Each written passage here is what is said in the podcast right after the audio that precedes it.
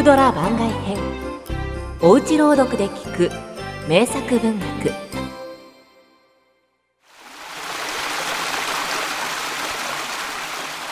川の流れは常に絶えることがなくしかも流れゆく水は移り変わって絶え間がない。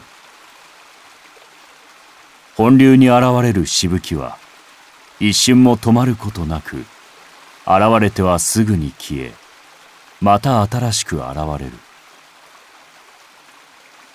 人々の運命や移り変わりの激しい事柄も同じように極めて儚いものである。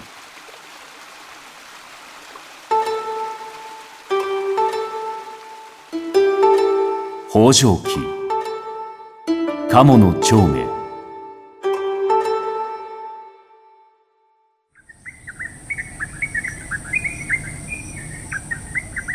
私が山の中に入って住むようになってから5年の月日が経つ。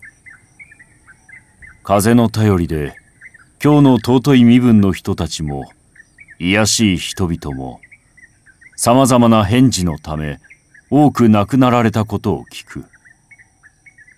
また多くの住処がたびたびの火災で焼け失せたことも聞く。だが私の卑しい住処はまことに平和なものである。広さはわずか一畳四方で高さは七尺に満たない。茶地ではあるが寝床はあるし書物を読むところもある。自分一人が住む上には何の不便も不足も感じない。総じて世の中の人々が家を建てる目的のほとんどは親だとか家族のためというのが普通である。または他人への見栄だったり財宝や宝物を入れるために建てることもあるが自分だけのために建てるということはめったにない。ところが私の住まいは純粋に私自身のために建てたものである。ヤドカリが小さい貝の中に住むのもきっと身の程をわきまえてのことでヤドカリにはふさわしい家なのである。私もヤドカリのように自分なりの家に住みそうして世の中の儚さ運命の哀れを知って富も求めず位も求めず俗世間とも交際せず暮らしている。今の世の中において人の友達になるためにはまず何よりも金がなくてはならず必ずしも情に深く素直である必要はない。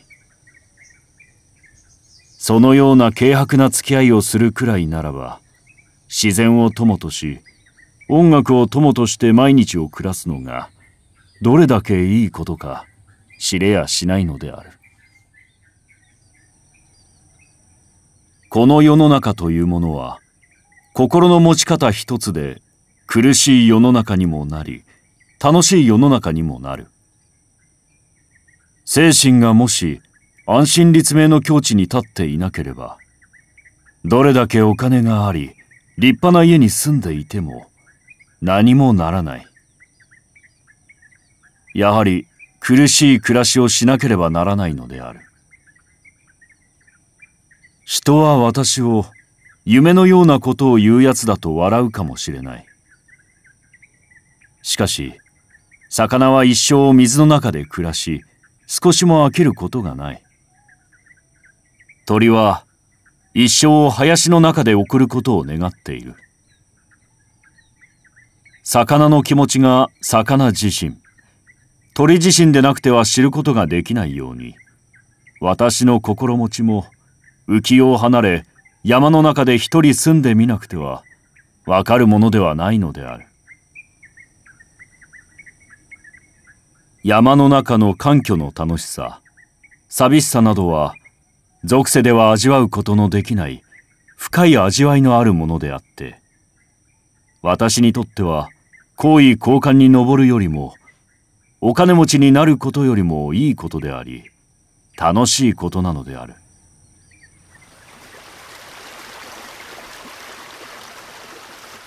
さて私ももうすぐ死での旅路に出なくてはならないのであるがもはや今更嘆くことも悲しむこともないのである。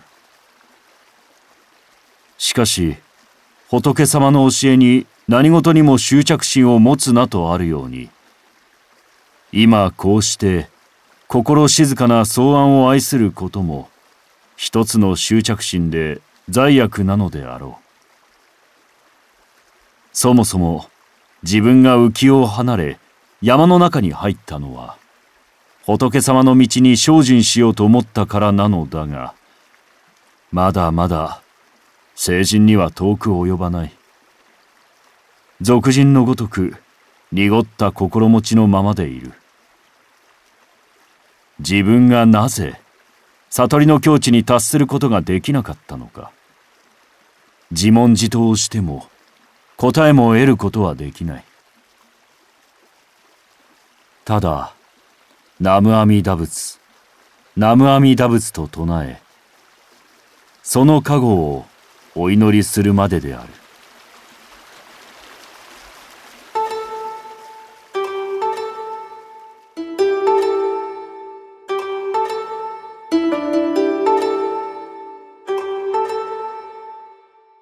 時に建略2年3月。